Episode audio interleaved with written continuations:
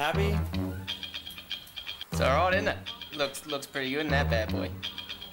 Excellent, I think the word you're looking for is. Look at that thing. Looks beautiful, doesn't it? Beautiful. Now, only if you're ready for this.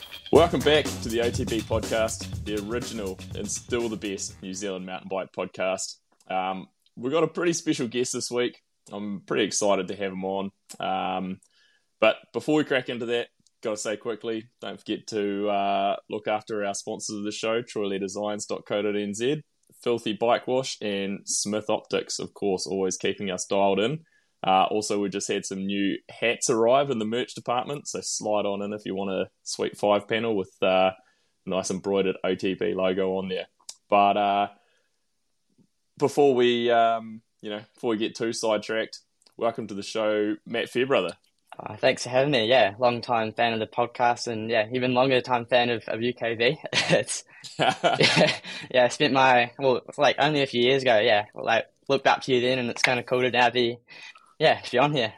kind of funny. Now, what what you've done over the last few years is pretty goddamn impressive. So um, I knew we had to get you on here. You've been on my um, you've been on my list and my notes for a while. So um, yeah, stoked we can make it happen. Yeah, cheers for having me. No, it's all good. And of course, in the uh, co-host seat, Red Dog. Welcome back, Red Dog. Thanks for having me, Kerry. You're um, I look up to you as well, mate. Um, ever since that 2008 win, it's just Yeah, been, we- you've been idle. When we were having a little bit of technical difficulty before, uh, Matt, we were talking about Kaka Hill and Nelson, and um, Red Dog said, "I wonder how Matt was when I won there in 2008." So, what, uh, judging by your email, were you like four? Yeah, four years old. Yeah, Holy shit! didn't oh, even know I bikes just, existed. And ridiculous. nah, I just date myself way too much. So let's let's move on from there. Matt's too young for this stuff. first, first question I have that I've got to start off with is how many kilometers have you ridden this year? Have you got a rough idea? Uh, honestly, no clue. Um, I know, like overseas, I biked maybe about four thousand kilometers. Uh, but I don't like. Yeah, I usually don't use anything to like map out how far I've biked. Yeah, so you're not really like using Strava for when you're doing these ridiculous rides, or only on I- certain I- special occasions. I only use it for the more significant stuff, like stuff Yeah. when I want to know how far I've actually biked. But if I was just going into the hills like a normal day out, then I wouldn't bother. Yeah, But if I was doing no, a big fair enough. mission, then yeah, I would. So So there's a there's a lot of thousand k's uh, definitely clocked up. yeah, there's there's been a, a few thousand k's at least. and and pretty much all of those would have to have been on like basically a full size enduro rig. That's pretty much all you're really riding, isn't it? Like, Yeah, you do. I mean, yeah, that's- yeah. That's all I have. Yeah, high pivot bike. Yeah, big downhill tires most of the time. Although I mean, occasionally I change out for slicks if there's no like mountain biking involved. But yeah, only when I have to. I don't even like riding the like three k's to the hill from my house on um on like big tires on my enduro bike. So I hate it don't know how you do. I don't actually like it's pedaling. No, one- no one believes me, but I actually hate pedaling places. Yeah, but you keep doing it. Yeah, yeah. I don't know why. I mean, I so I mean, you're saying at the start, had you know, you've you looked up to me, and I remember you from like when you were pretty, you know, pretty young, obviously just getting into things, and um, you know, like racing in, in Christchurch and the Gravity Canterbury series and that. So, like, what age did it kind of did the mountain bike thing kick off for you? Um, I think maybe 14. Um, 13, 14, I think. Yeah. Started to get into it. Spent like one or two years more, I guess, I guess you'd say like XC kind of stuff. Yeah, And then kind of got bored of that. Ended up kind of going to the hill and just spent like the whole day just sessioning stuff and like taking off jumps and all that. And then that turned into kind of the GC stuff, which was, yeah, the downhills, I think, mainly back then. Um, and yeah, I think actually like a couple nights before like the first GC downhill I did, um, you like made a post on Facebook selling something, maybe like a backplate or something, which you needed for one of the events. So like, I like was so excited to get that off you, and it like was custom. It had like custom stickers on it. I was like so stoked because it was like a famous Oh. person's thing. It was a neck brace. Yeah, yeah, maybe, yeah. I forgot. Yeah, I forgot that you got that, but I remember that now. Yeah. yeah, I was like so stoked because it was like you know custom and yeah. oh, that's awesome. I'm uh, I'm stoked to have uh, been. Was it one of the part- part KBR your- ones? Uh, yeah, it must have been because it must have had like some graphics on it or something. Yeah, it I was do like- vaguely remember that. It was like white, purple, and Yeah, blue. I nice. think I still got Yeah. it. Yeah. Oh, awesome! That's yeah, so good. Yeah, yeah, yeah. Um, so I guess like from there, obviously, you know, kind of like all the rest of us, mountain biking just kind of becomes a becomes your your religion almost. Like you just get so deep into it. But what? So you did an Everest at when you were fifteen, right? So it was yeah. like twenty. Was that 2019, 2020? I don't know. That goes back a few years, doesn't it? Uh, Yeah, my head's not that good. few, few Um, K since then. But I think maybe what, like what motivated that? Do you remember? Like, I honestly don't know. I'm just like I just get an idea in my head and then I can't lose it. I'm like I'm so stubborn that when I say I'm going to do something, I'm going to do it. And I think it's also like if maybe I mention an idea to someone and they're like, "That's not possible. You can't do that," then I'm definitely going to do it. So I'm Yeah. sure there was like a bit of that. Um, I think that was maybe just as it started to like pick up in the cycling scene. yeah. Um, and yeah, I'm not too sure why I thought I could do it or why I wanted to do it even, but I went and did it. it's probably a good thing that you're like you forget this stuff and that's probably how you keep actually going back and doing these ridiculously big rides because you just forget how horrible the last one was yeah, I think yeah, totally. Um, yeah, I think like when you get to a certain state, when you're like tired, I guess basically, you kind of it sucks in the moment, but a few days later you just forget it because you're tired and your body just didn't soak it up. Which is Yeah. like the best part about it, I think. it's that it's that type 2 kind of fun like i mean we just did the me and red dog did the foco 100 a few weeks ago and that was exactly it like when you're doing it and you're full of cramps and you're like this sucks this is the worst thing and then you get an hour after you finish you're like oh yeah i should come back and do this again it's just like you you remember the good parts of it and you forget the shit Yeah. parts yeah, I guess like the highs are high and the Big lows time. are quite low. yeah But I think the highs that- like stick it out a lot longer Yeah. than the, the lows, like afterwards anyway. Yeah, you forget you forget the shitty stuff pretty quickly normally. Yeah. Yeah, totally. So then I remember you went on to do like a massive one in Vic Park, like a year or two later. Like you did, it wasn't like it was bigger than an Everest, right? You did something. I, yeah, I went to huge. ten thousand meters. Jesus. Yeah, which massive. isn't isn't that much more to be honest. Like no, Nah, couple thousand more, but it's like one point two thousand more. Who's counting? That, that's like a normal a normal day out. put it this, put it, put Where it were this you way. climbing? I'm, I'm not going to do an Everest for, for a start, so ten thousand is huge. Um, so I went up Dyer's Pass and then kind of took a left. I went past the dog park um, to the skid Oh, yeah. site and then up beside Oh, yep. Sesame, Yep. which is super steep. That was like oh, the most savage part of it. And then to the top car park. And then I went down, I think it was, Ch- no, Sesame, Shaz's, Ponos, and then to the bottom and kind of just loop back to Dyer's. Oh yeah, so you were going all the way out, back down. Yeah, yeah, all the way um, out. Bowenvale Ave and around. Yeah, That is, um, yeah, that's that's a pretty savage loop. Like that, I mean, that descent on a normal ride, you'd kind of be like, oh yeah, like you'd ride it, you wouldn't think much of it. But when you're, I don't know, like twenty hours deep into it, there's a lot of shit that can go wrong on it. Yeah, I, I guess, but like, I think it's I mean, like, I, I guess, yeah, you you guys would know that's like one of the kind of common, like, most common ways you descend down. yeah, Yeah. Uh, I like Yeah. know it so well that Yeah. I couldn't, unless I was doing something stupid. I don't know how I would fall off going down. there. yeah, Um, and in you're fact, pretty like, autopilot.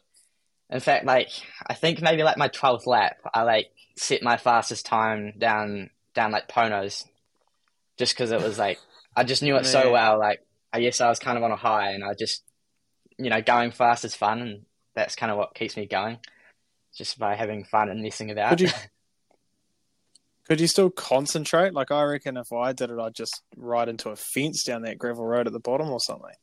Uh, After twelve laps, or what? How many laps? uh, I don't know. I just I'm not too sure how that works.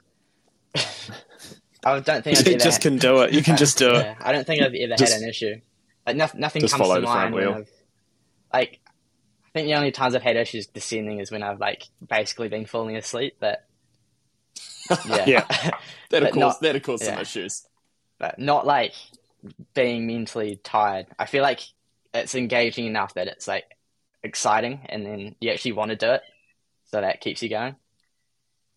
That's um, I'm just like, I mean, that climb, it's fine for a couple of laps, but yeah, it's pretty. There's some savage little sections in it when you're doing that for however many Hmm. laps you ended up doing over 24 hours or whatever it was. Yeah, I think it was 26 laps. Um, but yeah, it's it's just the, the pinches definitely get you. It's Yeah. I don't think Dyer's is that bad. You can kind of just spin it out, but it's yeah, the pinches take it out of you. Mm, for sure. Oh, that's monstrous. So, I mean, that obviously that is um, testament to the fact that you are pretty mentally strong at just pushing through stuff, which I guess is why you've been able to do some of the ridiculous rides that you have been over the last couple of years. But what um, what made you decide to like bike pack essentially? I guess the EWS series last year was it just the fact of like you kind of had to do that? That was the only option, sort of Uh, thing. Or I guess it was like a bunch of naivety and just not setting myself up that well. like to be completely honest, yeah. Like I don't know. I went over there at the beginning. I was seventeen. Like just left school. Had almost no money at all after I bought flights and entered the events themselves. Like knew nobody over there.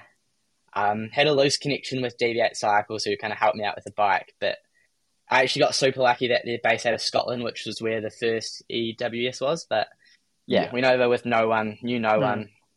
Um, it was just like, uh, like I guess I've seen like all the videos of like people kind of bunning it in vans and stuff, and thought, oh yeah, there'll be heaps of people in vans. It won't be hard to just get a seat in someone's van. Got there, just like just panicked, um, and didn't speak to anyone at all. Um, didn't line anything up, and then it kind of was like a few days before the, the first EWS, and I was like, I'm not going to be able to get to Slovenia, which was the next one. Um, so kind of had to. Actually, no, I bumped into Wyn Masters um, out in the Tweed Valley, and like was telling him that I was like stuck. Um, also, like, that was my first time meeting Wyn. Um, Yeah. kind of like I don't know, almost, Oh, like, wow. almost left speechless because it's Wyn Masters. You know, like he's a big deal. Like yeah, uh, so he ended up suggesting to, that basically you should just you should just bike there. Like I thought he was joking, uh, but uh, I don't know. And him being Wyn and me being like amazed that I was with Wyn, like I just said, oh yeah, it's a good idea. I'll bike there. Um, didn't know how far away Slovenia was. Didn't know exactly what that meant, but I said yes, and I was signed up at that point. I wasn't gonna like not keep my word, so. Um, that is a loose, a loose Yeah. program to be operating to just decide a few days before on a whim from one of your, you know, heroes saying you should ride there. Yeah, uh, it was a dumb idea, but I, I don't know. Most most of So mine you had no plan to do this before you left New Zealand. no, no, I didn't have any bike packing bags. I've ne- You hadn't thought about this. before at that. I'd never done an overnighter with a bike. Like I had, was not set up at all. Like I Baptism had by fire. had no idea, yeah, how far away That's Slovenia was, which it ended up being, I think, one point eight thousand kilometers away, which is it's actually quite quite far. Yeah, Yeah, It's not- it's just- that's a distance. yeah. Uh so yeah. And how how did that first trip go? Was that pretty eventful? Um, yeah, I mean, I ended up getting a mechanical in that EWS on the last stage. So, like, as soon as I finished, it was a huge panic.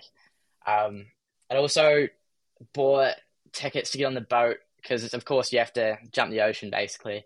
So, Ah, yeah. I bought tickets, I think, for the second night after the EWS, which was maybe a Tuesday night. So, I actually had to kind of gun it to the coast. So I had a mechanical immediately. So that was like huge panic because I needed to leave then and there. Ended up getting that sorted. Um, left, and then that that night I camped out just outside the border of England, next to what was a lake, which I didn't know was a lake at that time because it was dark.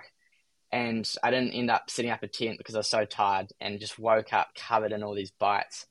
Um, Oh, the Oh, the, the midges got me. So I yeah, just covered in welts. So that was awful. And then yeah, made it to the boat um, in good time actually. But I got there and then gave over my passport, and they just said you you can't board. You've got to be 18 to board the vessel. And I was like, what? I was like, I've I've got to board. And then they said that I could speak to their manager if I had an issue with it. So I said, yeah, I want to speak to your manager.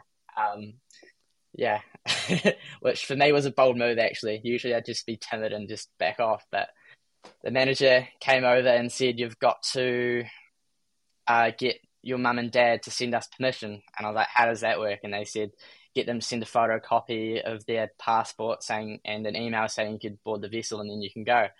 But the issue was, I think it was like maybe 4 p.m. UK time and 2 a.m. in New Zealand, so they were fast asleep. Sh- Mm. Um, so like, oh, the other issue was I had no data. That was the big issue actually. Had no data, had no ability to call them. Um, so basically, I went down the queue asking all these people if I could get a quick hotspot. No one wanted to help, but I, Oh, I guess maybe, maybe they were also like panicked about getting on the boat themselves, like because I guess they were in the queue and they were also moving. So yeah, huge panic. Then I went over to like this other kind of building, asked heaps of people, and in the end, I found these two elderly people who had lost their luggage, who were like, yeah, who actually helped me and were super stoked to help me, and um, text my mum and dad and got it sorted, and like boarded the boat like twenty minutes before the cutoff. So I was sorted. shit. I was, How I was did off. um? I mean, obviously they were happy to get you on there, but how did they Nuts. feel when you were like, "Hey guys, this is my plan. I'm gonna finish the race and then ride to Slovenia." Um, I'm not too sure. I don't. I think it maybe took a little bit, bit of convincing, but I think they also know Yeah. that like, if I say I'm doing something, I'm doing it, and I think they maybe have learned to take the side of being supportive instead of just shutting me down and yeah, not being supportive. I guess. um, Heads loose. I mean, yeah. So you there- made it. there's, There's nothing they they were going to be able to do to stop me. I'll be honest. Yeah. Yeah, oh, they're a long way away. There's not much Yeah. they can really do to to put a stop on it. But um, Well, they- they so you made it there, yeah. obviously. Like you obviously Yeah. made it to the next race. Yeah, yeah, um, yeah, made it. Uh, also, actually stopped by Leogang to watch the Downhill World Cup. Um, Good little Just- stopping. yeah, yeah, thought I thought I might as well. It was like I wasn't on the way, but it was a, a small detour, and I'd never watched the Yeah. Downhill World Cup, so yeah. Have a was- have a have a break on the way there. Nice. Oh, Was it two? Was it two weeks between those rounds? Yeah, yeah, two weeks. Yeah, I made it there like four Uh, days early as well. I think. So you actually like had a little bit of chance to recover.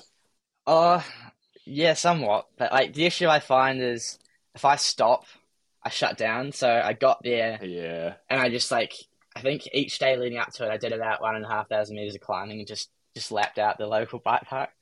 So, Yeah. but like, I mean, that sounds like quite a bit still, I guess. But honestly, it was best for me. I think just to keep the body checking Yeah. over. Yeah. That is um that is nuts that you came in with no plan at all to do this and then just on a whim it, it all began from there. Yeah. Was it I mean I, I like I remember I remember it because it, you know, all of a sudden people you know, social media, power of social media and there everyone kind of knew what you were doing and I think you were documenting it a little bit as well, like on your Instagram and that while you were going, but Yeah. did it did it spread like once you were in Slovenia were people like, Holy shit, are you the guy that just rode here sort of thing? Like was did it become pretty well known? Um, I guess yeah, but like no one kind of said anything. But I mean, actually, a few people kind of, if I needed help with something, like I think I was able to get it. Yeah. Like if I had a mechanical, I think some of the support kind of setups there would help me out. I think Um, people you you would have earned a lot of people's respect for the fact that you didn't just pack it in and go, well, I can't make it, like and you you fucking rode there, so Yeah. it definitely would have garnered a lot of respect. Yeah, I think actually the when it kind of hit me was when I was biking when I was leaving Slovenia, um, biking out of the pits, like all the like elite guys kind of like clapped me as I clapped me out as I was biking out of the venue. So like it, like Isabeau and I don't know, like awesome. the Yeti Yeah. guys, and yeah, they they were just clapping me out, which was That's pretty kind of- cool. Yeah, it was wild, but like so awkward for me because I don't, Yeah. I don't know. I found it. I found it so hard that like kind of later on it sunk in that yeah, all the top people of the sport were yeah clapping me out. So then you pretty much did you just decide from that point like, well, this is basically how I'm going to get around the rest of the season? Yeah, like- kind of kind of thought at that point it was it was my fate, and kind of just thought let's see how far I can go. Slovenia. I mean, I've been there for a World Cup a couple of times to Maribor, and I'm like, that'd be a pretty wild place to just ride into. Like when you're over in that side of Europe, like it's definitely not as uh, not as easy to get around as it is when you're in like you know the main spots of France or Italy or anything Yeah. like that. It was I don't know. It was all new to me, so like, I mean, at that point I didn't know any better. Like it was all new and all spooky, so yeah, it, was Yeah. Ju- it just was what it was. Um, Yeah, but yeah, looking back on it, I guess yeah, it was a bit maybe I don't know. It's its own kind of thing. yeah, a, a bit more. That's- uh, I don't know. Less no, not less developed maybe. In part, yeah, I don't know. yeah. Well, we were we were kind of like out the back and Yeah. somewhat nowhere, more of like a farming Yeah. kind of vibe, I guess. Yeah, there's not not as many people around that will speak English and be like as easy to deal with as when you're in like a big big city of Europe Yeah. or something like that. Yeah, exactly. And it's not like a big, yeah, like ski Mm. kind of venue. Like I don't know, Châtel as an example. Like, Yeah. it's it's so set up for the sport. Um, Is that um? So was that is that the biggest like commute you've done between races, or have you done bigger since then? that's the longest distance wise, I believe. Yeah, But there were like some tougher ones later on in the season. Just like just purely because of terrain, like more Um, more mountains and and, that sort of thing. Or- Ah, Yeah. yeah, So like the two weeks, like so if it was like a back to back event, it actually ends up being I think four days to commute. Whereas Man. that a two week event, I think, is twelve days. I mean, yeah, two week Yeah. gap. I mean, I think it's twelve days to commute. So having that, yeah, it it adds on quite a bit more days to actually get there. Um, Have you? Are you? Are you taking like? I don't. I. I haven't followed. I guess why. I mean, I haven't seen close enough as to whether you have like skipped a few, whether you've like jumped on trains or in with people or whatever, or have you basically ridden everything since that first one? I've never. I just uh, in my head it's cheating. I've never cheated, um, but I have. I have. I've caught planes like where I've Yeah. had to. Yeah. like, where when it's physically not possible, I've caught planes, but only planes. yeah, Jesus, that is wild.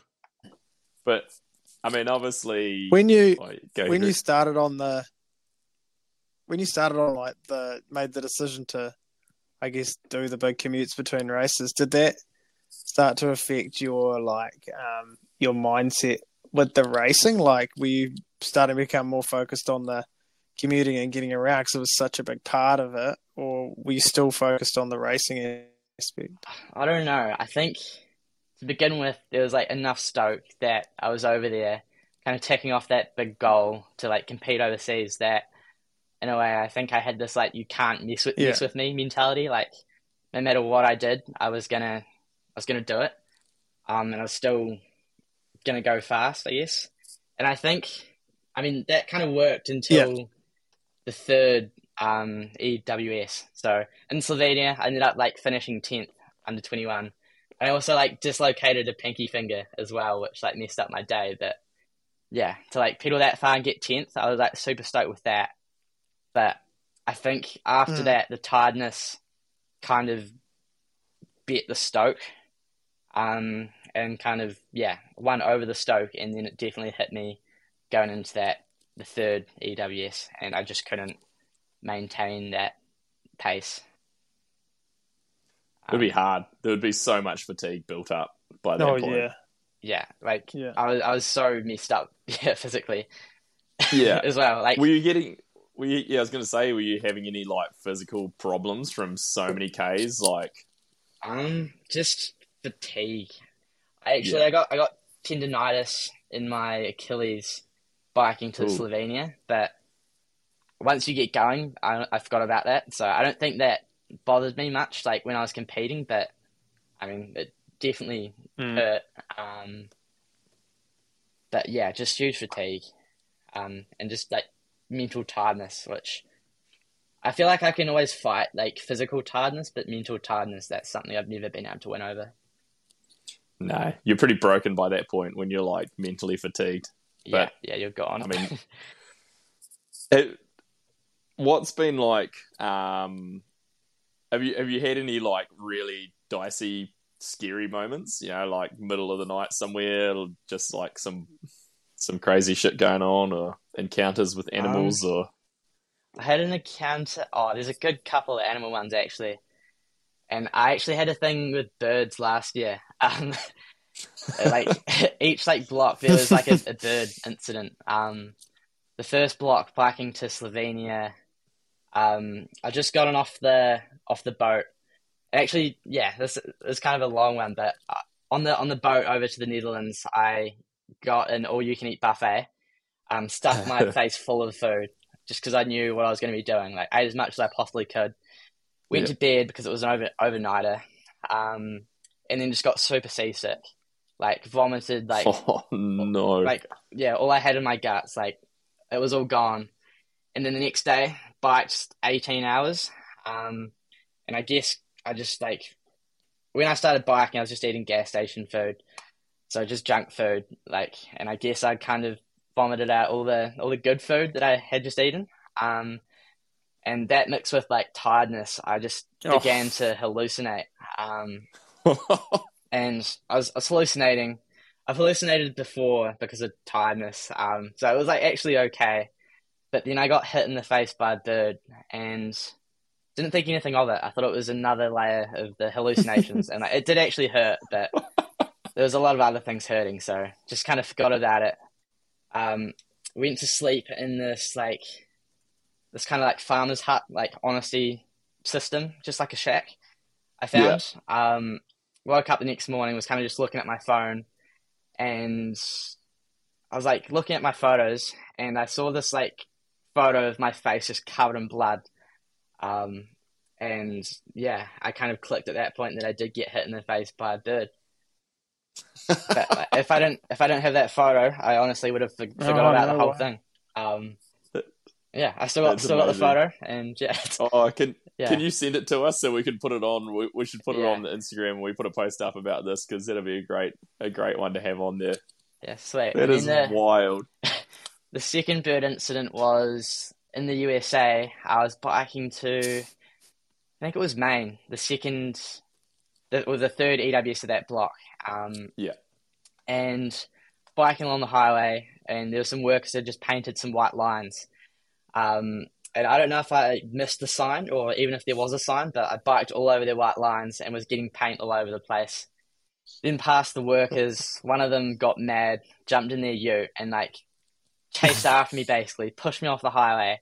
I ended up kind of going into this like I guess park with ponds and stuff, and then bush bashed to escape this guy, and Holy then shit! ended up No um, bumping into like a Canadian goose, and it just went at me like full on fist fight with this ghost.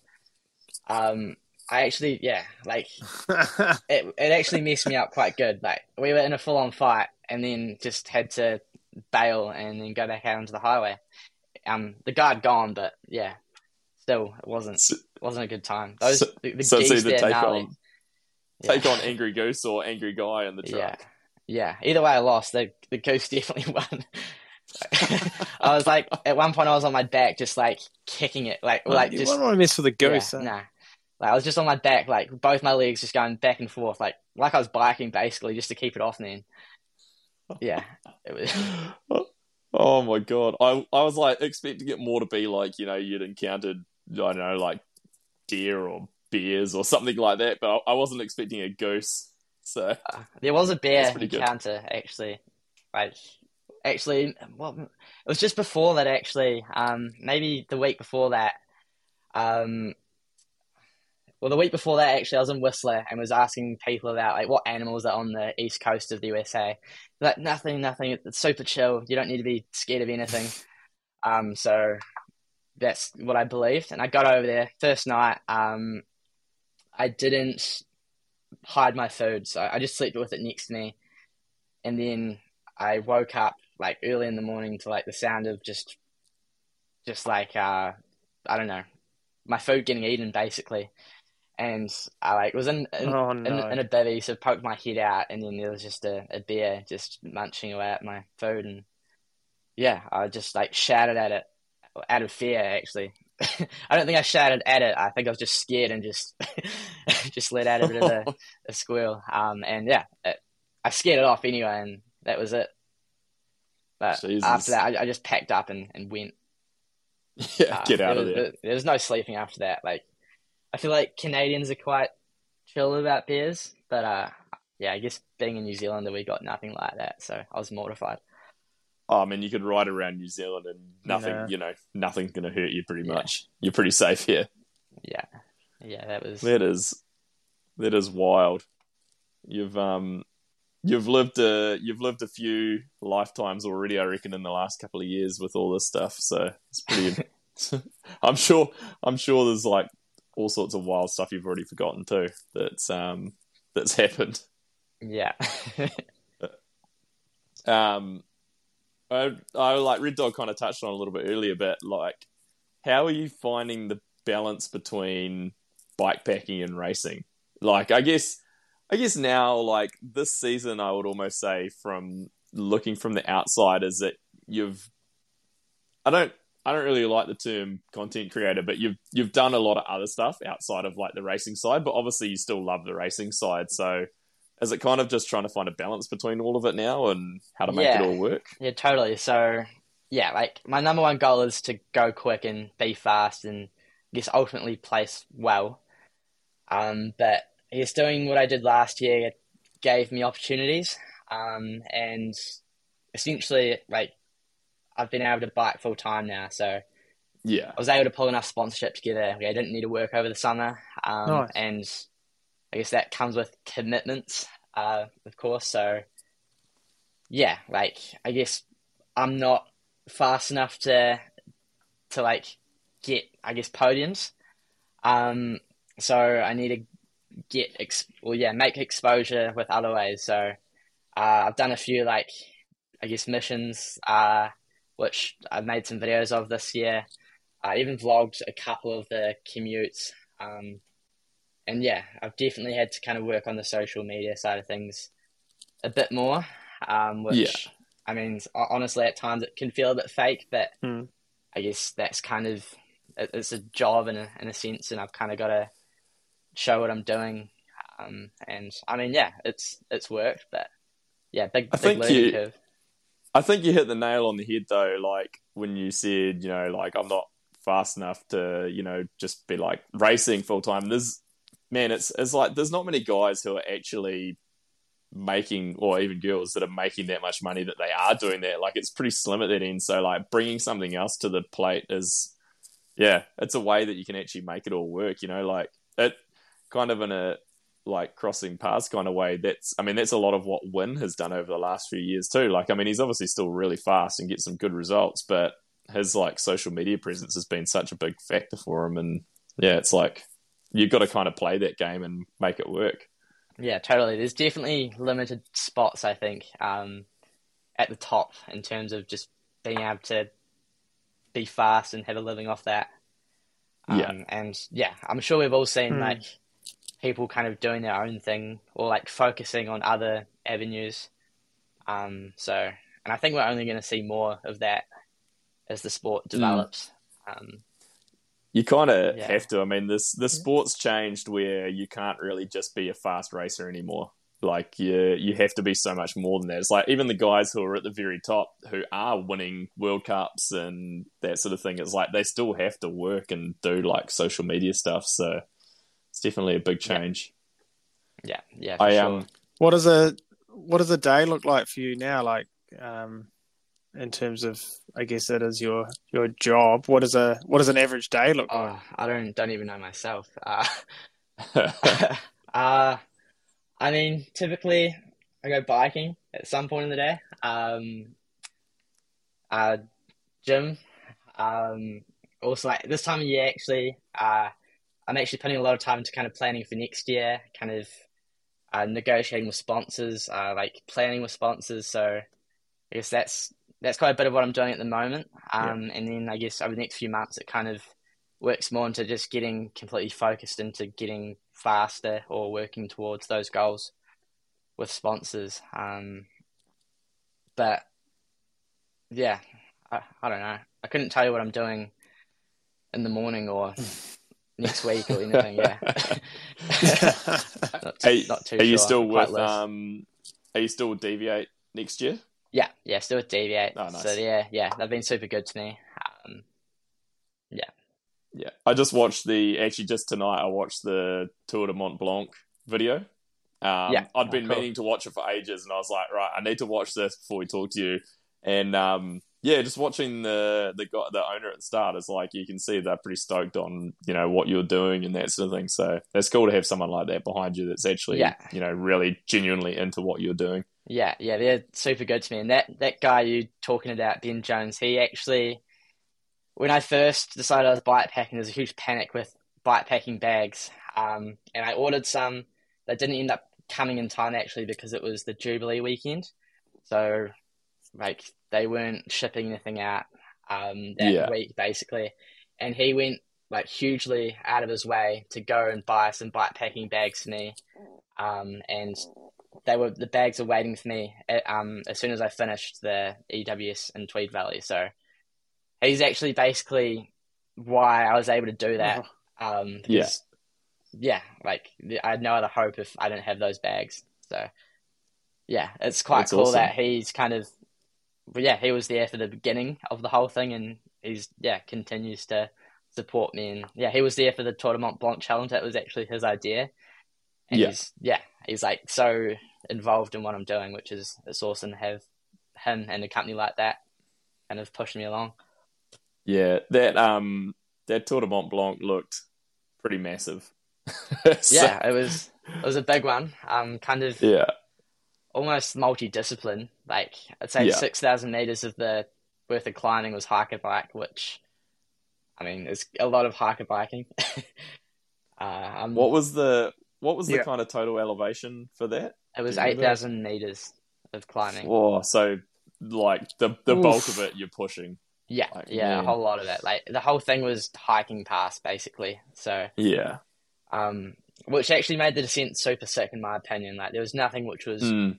Man-made, like no digger built stuff, and it was just yeah, Some of seven- some of the bits and pieces from it um looked pretty gnarly. Like some of the descending, you know, the sections I was watching, like some of the footage that's on there, and I was watching you come into it, and I'm like, you know, GoPro footage is always hard because it makes everything look like a footpath compared to what it actually is. And I'm like, man, if if Matt's actually like stopping and or like riding it, you know, kind of picking his way through it, I'm like, this is some pretty gnarly shit that he's Yeah. actually writing down.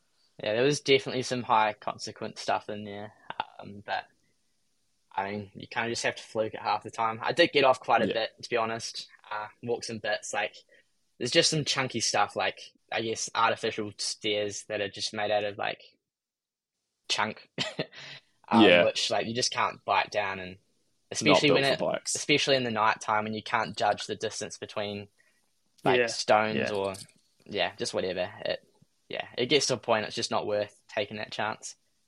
Especially when That's you're in the middle of nowhere. Like yeah, no one's gonna come help you and no one's gonna come save you. No.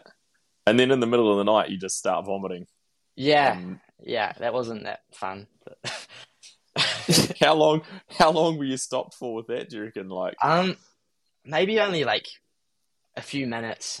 Um Yeah. but then I was just you would have completely wiped. completely depleted after that. There Yeah. was yeah, there was nothing left. It was just a, a huge bonk. Um, yeah. But yeah, that that The happens. fact you, the fact you managed to yeah carry on after that is yeah impressive in itself. I mean, I think when you sign up to that kind of stuff, you can't see yourself as a victim, and Yeah, you, you've just totally got to be aware that like life is going to mess you up at some point or another. So you've got to be content with that and just suck it up. Like I sign myself up for that, so I'm not gonna. I'm just gonna deal with the cards I'm given, basically. As long as Yeah. as I can physically continue, then nothing should make me have to stop. yeah. As long as there's no bones Hmm. like hanging out of the skin or Yeah, anything Oh, like that. Yeah, exactly. Carry on. Yeah, yeah. That's how I, how I kind of think and think. What keeps me going is basically Yeah. that I, I signed up and yeah, like that's I prefer to be doing that than Yeah. something else. I think. I feel like that's almost seems to be your whole kind of mentality with life, judging by what you know, what you've done from just deciding like, hey, I'm just going to ride to this race because there's no other way to get there. Like, yeah, a lot of people would have just backed out at that point and called it quits, but you just keep on charging. Yeah, yeah, I guess so. It's very, very impressive. Um, what's been like? What's been the worst like commute you've done? Has there been one that's just been like absolutely dismal, pouring with rain, or I think there's like kind of one stand out, which yeah, there was like it was the hardest one on paper last year, which was the Switzerland EWS to well, it was Loudenvielle, so yeah, um, it was just a little bit under a thousand kilometers, I think, and I had a, a few days to get there. Um, and basically, I needed to leave like as soon as I finished the EWS in Switzerland, like leave within the hour, basically. And then Jesus, there was going to be it is like a tight Oh, turnaround. man. there was going to be no stopping, basically. So I finished the EWS, left within I think 30 minutes it was. So I was quite stoked with that.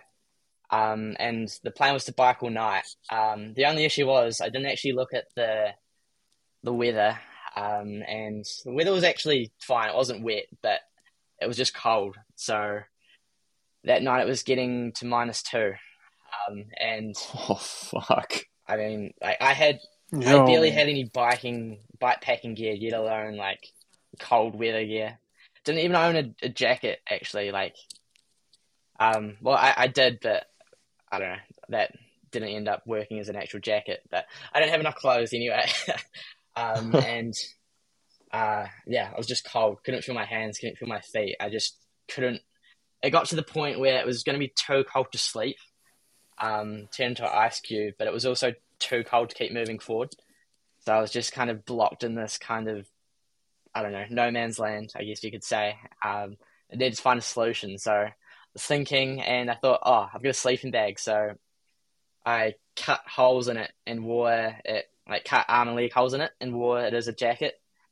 Um, and honestly, it works so good. Um, and kind of as I as I got warmer, as the night continued, it got thinner and thinner as I kind of just left like fluff all over the place Yeah, um, which worked out which Oh, worked out no. perfectly for me because it was like it was getting cold, like the sleeping bag was getting colder as I got warmer.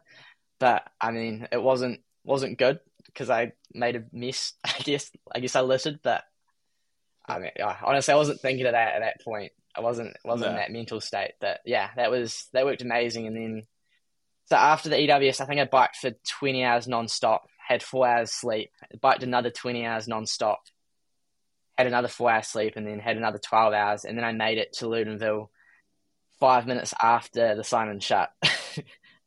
but they, what? they they still let me sign in, but like that's how tight the margins were. Far out.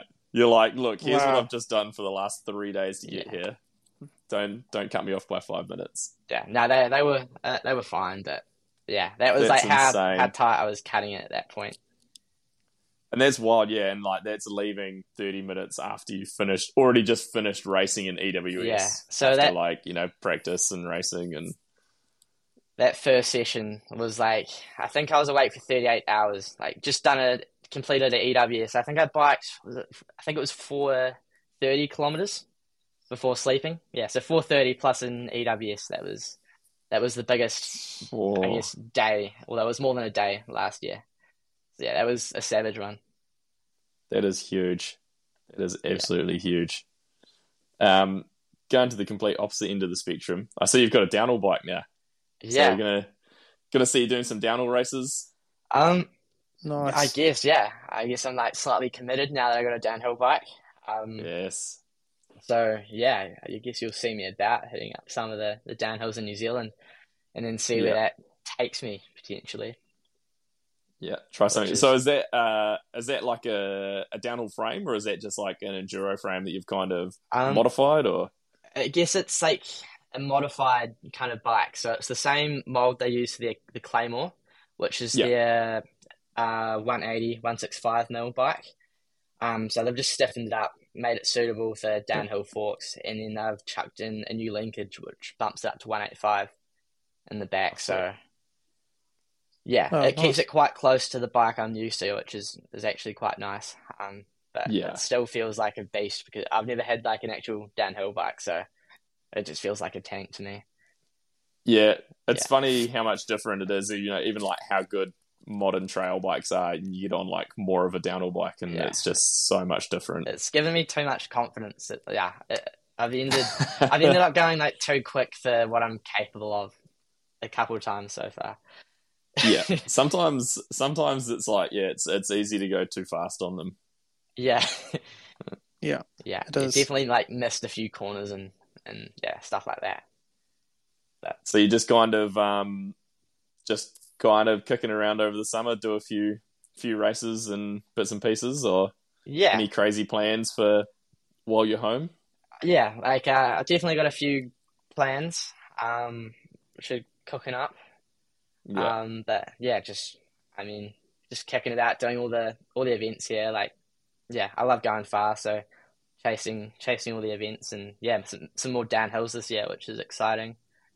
nice. Um, and I think Are you going to ride to the downhill events I'm, th- I'm thinking on the about it, downhill bike? but I feel like there's an argument of that it's basically the same bike that I've been pedaling on anyway, so it's not actually Yeah. a downhill bike.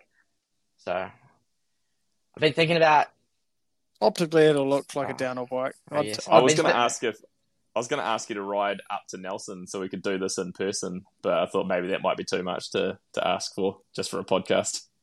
Oh, you should have done it. I, you would have been able to twist my leg. It doesn't. um, if I ended up, yeah, if I end up doing some downhill World Cups next year, which I haven't decided on, I'll see how the New Zealand season goes first. But I might end up having to bike with two bikes next year, which could be spicy. Put like a little trailer thing on so you can have the downhill bike on a trailer. yeah, yeah. Come up with a few ideas to make that work. Just to, just to add like another eighteen kilos to your load. yeah, yeah. I don't. I don't think anyone would be wouldn't be that mad if you know you if you could send the downhill bike with someone else. I don't think anyone would hold it against you. You know, like you don't have to ride around with two bikes. It'd be like fun though. would it? Would it actually though? You could you could convert the downhill bike back to like the enduro bike, and then just take a fork in the yeah. link. I You could can do manage that. maybe. You just slide the um slide the crowns way It's a lot of way down on the like on the forty, so that then you've got a way Way low, way lower Yeah. front end because you know you don't need all the travel, and then yeah, Yeah, just go like that. Put idea. it, put it into like put it into aero mode. I think the issue is, is the gears. It's yeah. Yeah, It'd hard to bike seven up hills. speed. It I feel like with, if I had two bikes, though, I'd be walking up the hill anyway. So yeah, you, I don't think you can win in that situation. Well, I was going to ask what's in store for 2024, but it sounds like kind of anything could be in store at this point. Yeah, there's nothing nothing locked in. Um, the next EDR season next year is actually looking a bit impossible to to pedal between. I think it's it starts in the Finale, then goes to Poland, All which is back to back weekends. That's I think 1.8 thousand kilometers to bike. Yeah, it's a long way. in four days, which is quite a bit. Uh, and then the week after that, it's in Leogang, which I think is 1.4 thousand kilometers. So Mm. They might have I don't know. um they might have stumped man. you there because that's Yeah. a that's a lot. yeah, they've yeah they've done the one over, unfortunately. Maybe just maybe just skip Poland and go straight to Leogang. Just go hang out Yeah. and do some bike park laps. Maybe, Yeah. but like at the same time, that being like somewhat impossible is exactly what makes me want to do it. I was literally just thinking, I was like, judging by what you've told us, you were sitting here going, I reckon I can make this work. It's like four fifty odd kilometer a day. It's like, yeah, not that bad. Yeah, that's pretty bad. I don't know, like I don't know how you are selling this to yourself, but that's that's pretty big. I feel like Yeah, it's know, usually I don't think about these things. I just sign myself up and deal with the consequences later. But this one has sat on my mind for quite a while. Hmm. There's definitely Uh, a, a tight time frame for some big uh, big commutes. yeah, there's some big hills there too. Like the distance actually isn't what I'm concerned about. It's the hills. It's, It's like yeah, yeah, it's those passes that sap all the time and energy out Yeah. of you. oh totally. Especially with the weight I've got. It's yeah, it takes me a while to get up hills. It's definitely a, a winch. It's Yeah. yeah. It's I mean, I I can't fathom any of it. So like the fact they're even considering that, I'm like, yeah, maybe I'd do a Oh no, I wouldn't even say maybe I'd do a 450k ride because I don't want to do a 450k ride. Like, I ain't got time for that. Yeah, It's far too big. I wouldn't even want to do it on my road bike. It wouldn't be fun though. I think. Did you say it will be or it won't It, be? it, it wouldn't be. I think if you're doing something like that, you've got to make it fun. yeah, somehow you'd have to find a way. Yeah, like you'd have to do it on a mountain bike. I think. It's nuts. It's all. It's yeah. I mean, at least there's some. There is some good scenery over there, though. At least, so at least it's not all just boring. Yeah, I think that's a big thing I find hard actually is being able to enjoy that and soak it up. Yeah, I'm never, never in a state where I'm like, oh, those mountains look awesome. It's yeah, you're just like fuck. I have to ride over those soon. yeah. It's it's more like, oh, yeah. There's a mountain. Like I'm not, I'm not stoked. I like wish that was not there. Yeah, You must be um. You must be running like a power bank or something to keep like your devices alive, right? To be able to know where you're going. Yeah, yeah, I've, I've got like I think two 20,000 amp. Is it amps? I don't know. Pa- power banks. I don't know. Yeah. Red Dog's So- the electrician. So they, yeah, they la- they last me about a week. The two of those. Um, and That's I just nuts. I always have like headphones in my ear, and I have um like a GPS app going, like yeah, all the time when I'm biking, and it tells me like turn left in 50 meters. Yeah. So What, Oh, I, yeah. I what don't. Yeah. you using? I use Komoot, so Oh, super yeah, good in the yeah. EU. Um, Yeah. not that good in the states. I found, but yeah, so yeah, it's solid. very, in the EU. very European. Yeah, Yeah. very European that app. So yeah, real good over there. It does get a bit weird sometimes, but I mean, it's it's the best I've found, and it yeah, having the like the speaking option is so good because Yeah, I just don't need to pull out my phone at all to look where I need to go. Basically, yeah. Yeah, um, what's your like go to? Are you a music guy, or are you just like, like some crazy Spotify rotation that's got like ten thousand songs on it? Or um, I quite often listen to white noise actually. Uh, Oh wow, that Yeah. is insane. Um, But when I get sick, like that just zones me out. But when I get sick of that, I just listen to whatever playlist comes up. But then Yeah. I get sick of, like, I don't have any type of music I listen to. I just listen Yeah. to whatever type of music it is until I get sick of it and then move on to the next type. Um, and there's like some songs which have just completely scarred me that I can't listen to basically because I've heard Yeah. them too much. Um, and the occasional podcast when I'm like alive enough to actually kind of be engaged. focus on it. Yeah, So it changes quite a Yeah. bit, but often I often when I'm tired, I just default to white noise and just zone out. Mate. If I listened to white noise when I was tired on a bike, I would just promptly fall asleep. Yeah, I would sleep. be out. I mean, this is It's for Yeah, it's what um, babies use. this is i to mean this is probably our problem because we have kids red dog but i can like just vaguely hear the white noise that's going in my kids room at the moment and it's like if i'm in there and it's So, dark like if i was riding in the dark with white noise on i'd be i'd be I'd You're be gone. out like a light It's it's good. Like if I need something more intense, sometimes I listen to like TV static as well. bit more high pitched and bit Yeah. like higher frequency yeah, that, that one's good. that is wild as um speaking of falling asleep have you managed to like physically fall asleep while you're riding Um. Uh no, I don't think so. I've definitely that would like be an impressive feat I've definitely fallen asleep like for a millisecond, like doze Yeah. off and then just like jolt myself back awake, still on the bike. But I've never like You haven't ended in felt fallen or asleep and like that. Nah, nah, I don't, don't think so. Not yet. Anyway, um, You maybe that you may off. have just forgotten. You may have forgotten it, or just buried it down deep in your fatigue that you've forgotten it anyway. yeah, no, I don't don't think I have yet. I'm usually like definitely sleep is my weakness. That's something I just can't fight. Yeah, Like, that's No, something I, think- I can't push past, which I think most people will be in that same boat. I think that's just human, the human nature. Yeah, I, I guess so. But my other issue actually is when I'm tired, I can't sleep. There's this, I've got this weird Yeah. thing. Yeah, I just, I find it so hard when I'm in that state to actually go to sleep. Yeah, you think like this is great. I'm just gonna like fall asleep instantly and go to sleep for a few hours, whatever you're like planning on, but it just doesn't come. Yeah, I just, even though you're like so tired, you're also so wired. You almost go into like Mm. some survival mode, and you're just, you just keep ticking over.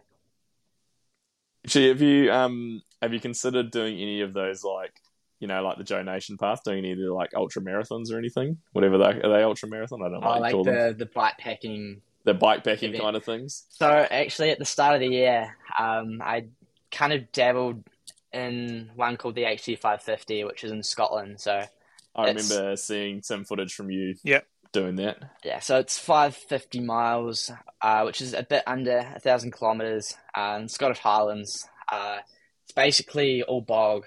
Um, I think it's about Yeah. 30 percent hiking, which for that distance is quite large. Um, and just because I'd fit it in with the season, um, I did it just at the end of winter, um, which in boggy. hindsight didn't give enough time for yeah, the bogs to clear. Um, and I kind of went in with the all or nothing mindset. Like, I was like, I'm gonna get the quickest time, or I'm just gonna blow up, and that's that. Um, so I was I was going good until I wasn't. Um, I think I was like 60 hours in, and at that point, I'd had four hours of sleep. Um, and I got caught between these two Wow. passes, uh, and the storm came in. Like the wind was so bad that I just genuinely couldn't move forward with the limited energy I had. Um, and I was just like fighting so hard to to move forward, but I I couldn't. So I was just kind of stuck. So I ended up having to kind of bail and go to this hut to to just survive the night. Um, and at that point, I was like full survival mode. Instinctively, I had like all the gels I had, which is twelve gels I had in one go, just to, like Oh, get my just to get my like stomach warm. Basically, I was just like shaking nonstop. Couldn't yeah, couldn't stop myself. Um, like I was coughing up blood. Like I was yeah covered in blood. Oh it my was disgusting. God. Oh man. Uh, all my clothes were wet, and I just yeah wasn't in a good situation. Um, and yeah, ended up survi- surviving the night. Um, the film team I had there, which weren't actually in the mountains, they were just kind of waiting in civilization for me to get out to the points they could access. Um, ended up calling like the mountain kind of safety team and stuff. So um, almost got a helicopter out of there, but ended up just walking out of there in the morning, which is a shame. I wish I got that. And actually, the worst thing which came out of that was I tore both the bursas on my heel. It's like the, the fluid Ooh. sac which keeps keeps your heel Oh. moving smoothly. I tore Yeah. that, and that ended up coming super swollen, um, inflamed, and now I'm left with these like weird points on my heels, which means I can't wear shoes comfortably or can't, yeah, walk comfortably at all. So that actually affect, affected my season quite a bit, which is something I haven't spoken about that much. But I don't know. Can sounds you? kind of is- pathetic for me. oh no, that's like. Yeah. Is Yeah, that something sure. you can uh, like have surgery to rectify, or Uh, kind of. you haven't looked into it yet? No, I, I had it actually, but like, oh, it'll go go away, go away in time. But yeah, at the same time for me, I don't think if I go and do another mission, then it's just going to flare up again, and I don't think it actually would Yeah. get better. Um, So it's not a problem, and like when you're riding, or is it just Oh, like I've kind of- kind of learnt to deal with it, but it's just like imagine a blister, but it's a lot more painful. So, you know, there's kind of you can kind of settle into a blister. I can kind of settle into this. Um, Yeah, but if I'm walking where you're kind of always sliding up and down um, on Yeah. your heel in your shoe, then yeah, it's just a no go for me. So that that Tour de Mont Blanc challenge, actually, I didn't mention it in the film or anything, but that was hugely affected by my ability to, to hike up the hills. I actually walked Oh, up most of them barefooted with no shoes on. Um, Oh but my god. yeah, I don't think I've touched on that before actually, but yeah, that was Man. a big nuisance. Yeah, I could imagine, especially like the little like for a start, how uncomfortable it would be walking barefoot up those trails and then it having to stop and like take shoes on and off. I honestly did not mind it because it was so much better than than walking with Yeah, Yeah. with my heels sore. That it felt amazing. crazy. Yeah, and I was also Yeah. like bike packing in sand and jandals. Like, yeah, there's photos of that, and yeah, just like my whole season was kind of based on what would not hurt my heels. Did you get some of those sweet um, Shimano like SPD sandals to run? Oh, I didn't, unfortunately. They're actually quite hard Oh. to find, and I've actually got Yeah. quite quite small feet, and that's even harder. Yeah, they're pretty. Yeah, they're pretty rare those these Yeah. days. I think those things, but Yeah. oh man, that is that is wild. Um, I've I've exhausted all of my questions on my notes. Red Dog, have you got anything on your mind? Um, I'd, I'm keen to know what what's like something you're looking to improve on. Um, like either with your setup or like your I don't know prep nutrition. I I don't know. Is there anything that you this off season you're like, man, I really need to get better at that. Otherwise, I'm going to end up in a really big Um, hole at some point. I don't, I don't know. I like to think I do. I'm always doing the things like, yeah, doing these challenges with the best knowledge that I have, like to the best of my ability. And there's, I don't think there's ever been like a moment where I've gotten myself into a big hole because I wasn't quite there. Oh, actually, that's a lie. That Scotland challenge definitely got me. I definitely needed more clothes, but uh, that was yeah, that was a learning. Um, um, I don't know. I like to think I've done things quite good, but I guess like in my mind, I'm quite competitive, and I always want to do things faster and go bigger. So I think that's like what I'm working towards over the next season, at least, going faster and going bigger. Um, I get slammed a lot for not eating well, so maybe maybe eating better, but. I don't know. That's the way I eat works for me. It's I just find. about impossible to eat very well. Yeah, I also Or, don't. Like when you've got limited resources. yeah, I Yeah. also don't eat meat. Um, I'm veggie, so like going overseas, it's quite hard for me to have a, I don't know, you know, the full, Yeah, full, a good diet basically, especially when I'm bike packing. Um, so yeah. I don't know, maybe finding like a way Yeah. to make that that work better for me, but at the same time, I feel like I've done my best and I'm still living, still surviving. Um, yeah. Not- what's not your sure. um? What's your go-to like gas station snacks? Um, or I think Coke is a is a good one. Just whatever, whatever gummy lollies is there. It Um, always gets you gets you through. salt and vinegar chips. Um, but I get put off the salt Oh, and vinegar chips quite easily because if I eat too much, it burns the skin off my Mm. tongue. Um, but just salt. Yeah, But I, I it's always be, a challenge. but I gotta be careful with with the salt Yeah, because yeah, yeah. it messes up my tongue. uh, yeah. yeah, I think that's that's You've it. got some. uh Yeah, you got you. You got some wild stuff going on there.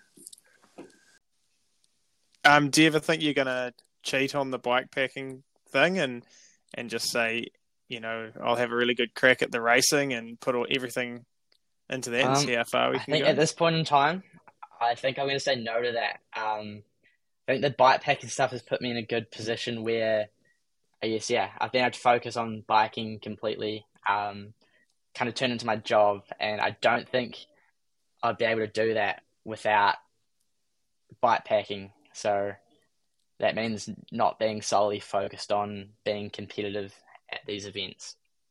Um, Yeah. so Fair yeah, but like doing this bike packing stuff allows me to bike more like all year like coming back home to new to new zealand and just being able to bike whenever i want so that's like Mm. yeah, that's wh- what I've always wanted. So I think I'm gonna focus on keeping that for as long as I can. That makes a lot of sense. I guess. Uh, last question from me: uh, chamois or no chamois? No chamois, I hate them. It it chafes up my ass. Fear. yeah, which is like the opposite Oh, of what most people think. I don't know. We- It- yeah. It, doesn't. It doesn't work for me anyway. I, mean, think- you wouldn't want to be in one for twenty hours at a time. Either. Yeah, I think I think that's I think No the big way, issue too is yeah, yeah. hygiene. Like Yeah. with my setup, I definitely wouldn't be able to keep on. Well, my hygiene would be a lot worse anyway. Like yeah, it'd be you'd pretty grim. You'd be swimming in like ass soup. Yeah, it'd be. Yeah. pretty pretty disgusting. Yeah, yeah. Like my when I'm bike packing, like my hygiene isn't amazing just because of the limited things I can do about it. But yeah, adding a chamois into the mix, I think would just make things worse. Yeah, no, that makes sense. Oh, well, that's um, that's awesome. It's um, been good to good to hear some tales and um, some of the absolutely, well, I mean, to me and probably most of the people listening, insane stuff that you've been up to on the bike, and um, I'm sure we'll um, sure we'll be following on again next year to see what you come up with next. But Thank um, you. thanks for your time. And um, yeah, can't wait to see what you come up with next. Yeah, cheers Thanks, for having mate. me on. It's been yeah, been good to chat with you. Nah, it's been awesome. Well, for our for our listeners, we'll um, hopefully bring you a few more people in the hot seat over the coming months now that the race season's over, and maybe some um, maybe some more race season stuff here in New Zealand. But um, thanks again, Matt, and we'll see you all next time. What's up? Whoa, I whoa, whoa, come whoa. from the land of down on I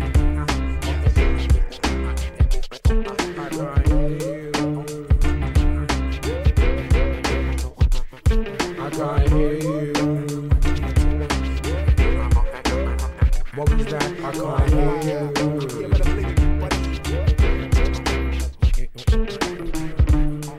let it be like John Lennon, the anti-serum that you don't get for poisonous venom. Read the label carefully, I'm only here for the show. I love hip hop too much to let you feed my ego. In the key of F-U-C-K, Y-O-U. I mean, why do I owe you if you're not helping me through? I mean, why do I owe you if you're obstructing my view? Success is not my castle, just a house that's brand new. You see, I irrigate the culture, give it shape like a sculpture. Still complicated, rock like I'm supposed to be. L-I-T-Z like my DJ. Rock to the rhythm like you rock to what he plays.